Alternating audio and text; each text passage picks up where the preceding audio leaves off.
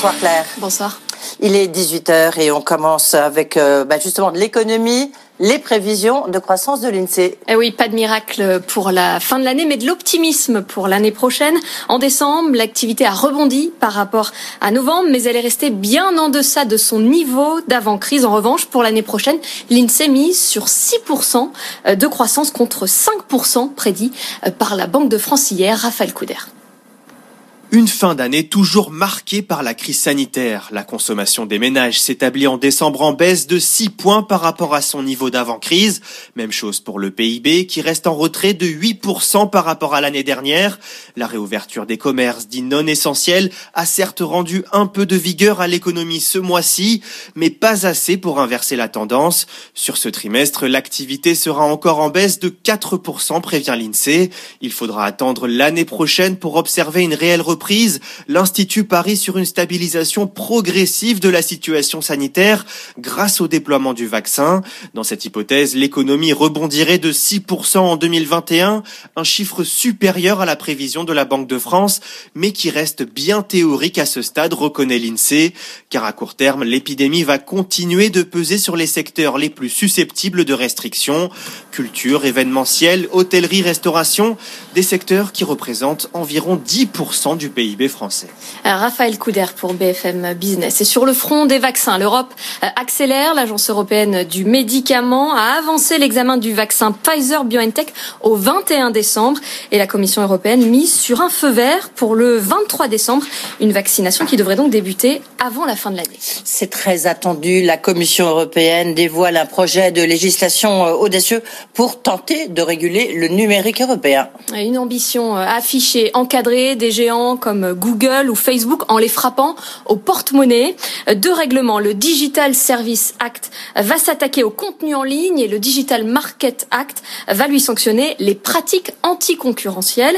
Une dizaine de grandes plateformes du numérique sont concernées comme les GAFAM mais aussi Booking, Alibaba ou encore Snapchat. Parmi les règles, l'obligation de retirer tout contenu illicite rapidement sous peine de se voir infliger, une amende allant jusqu'à 10% de leur revenus pour la vice-présidente de la Commission européenne, Margaret Vestager. Ce projet européen de législation sur le numérique va remettre de l'ordre dans le chaos. On l'écoute. The best thing I think I came to think of was uh, the first ever traffic light uh, that brought order in the streets. That was actually in the US, in Cleveland, Ohio. La meilleure comparaison que je puisse faire, c'est quand les États-Unis ont mis en place les premiers feux de circulation pour rendre les rues plus sûres. Ça répondait à une révolution majeure, l'invention de la voiture.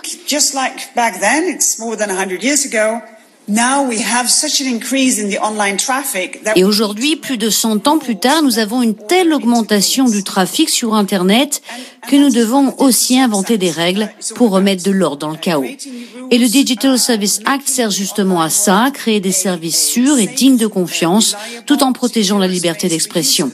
Nous devons pouvoir avoir confiance en ce que nous voyons sur Internet, naviguer sans rencontrer de propagande terroriste et être sûr que le jouet que nous achetons en ligne est aussi sûr que celui que nous achetons dans un magasin.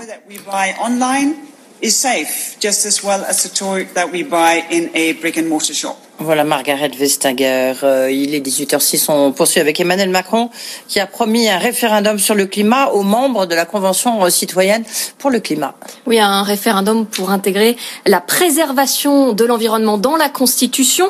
Lors de cette troisième rencontre avec la Convention citoyenne pour le climat hier, le chef de l'État leur a aussi demandé de prendre en compte la crise économique. Certains secteurs ont été totalement sinistrés, a-t-il déclaré. Conséquence, certaines mesures mesures proposées ne seront pas retenues, notamment dans le secteur aérien. Jean-Baptiste Huette.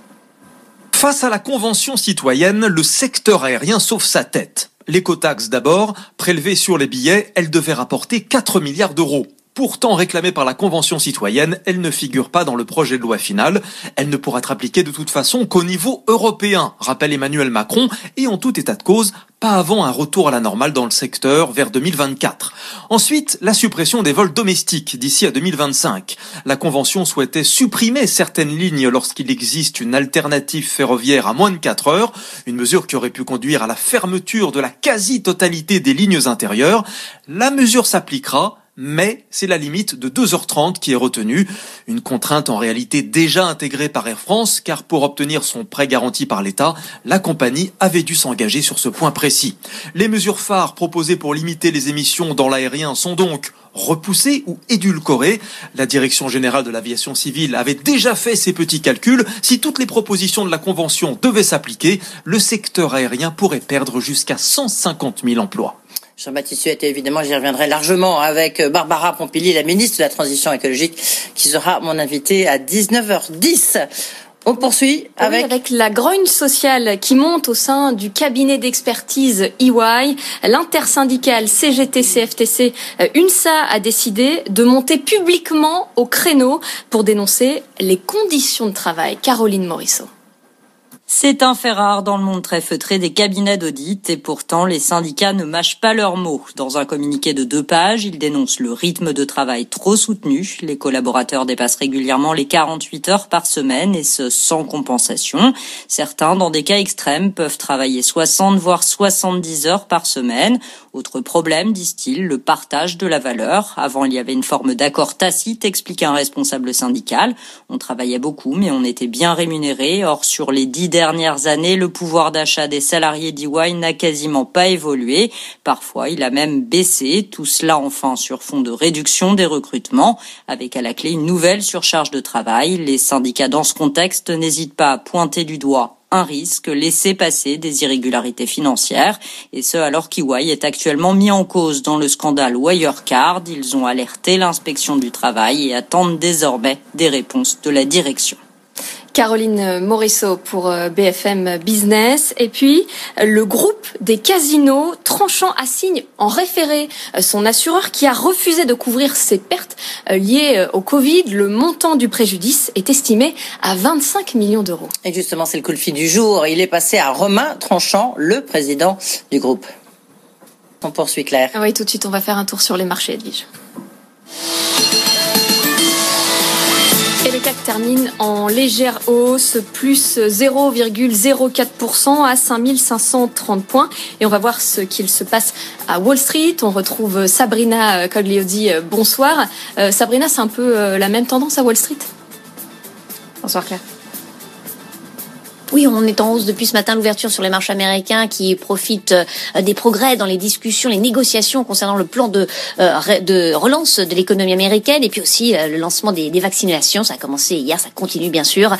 tout cela profite aux indices. Le Dow Jones prend 0,7%, il est au-dessus des 30 000. Le Nasdaq de son côté affiche une hausse de 0,6%. Quant au S&P 500, c'est un gain pour l'indice de 0,7%. La valeur du jour à Wall Street, c'est Apple qui prend 3,4% selon la presse. Le géant américain prévoit d'augmenter de 30% la production euh, de ses iPhones sur le premier semestre 2021. Apple donc plus 3,5% dans une tendance positive et un Dow Jones au-dessus des 30 000 points. Merci Sabrina, on vous retrouve bien sûr à 19h, tout comme vous Claire. À la mi-journée, faites le point sur l'actu du jour sur BFM Business. Guillaume Paul convie spécialistes de la rédaction et experts des différents secteurs pour décrypter toute l'info éco et business. Et à 12h30, 60 minutes business vous accompagne dans la relance en répondant aux questions que vous nous posez sur BFM Business avec vous at bfmbusiness.fr et en donnant la parole aux entreprises qui ont besoin de recruter pour réussir. 60 minutes business présenté par Guillaume Paul du lundi au vendredi, midi 13h sur BFM Business.